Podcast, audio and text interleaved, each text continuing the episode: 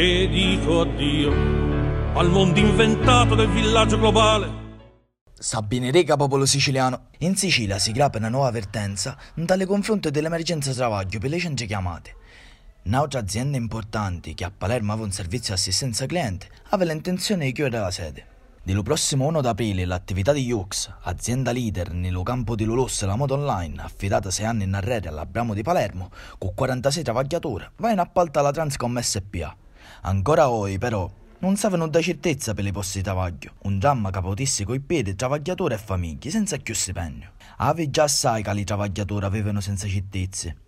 La Abramo Customer Care, infatti, venne commissariata e i travagliatori sono tutti in part-time. È inaccettabile che una multinazionale come la Hughes possa abbandonare con anni, seppure con penne vasce di circa 700 euro, garantito produzione e profitto. Chi parla sempre di un futuro trionfale ad ogni impresa di questo secolo trionfante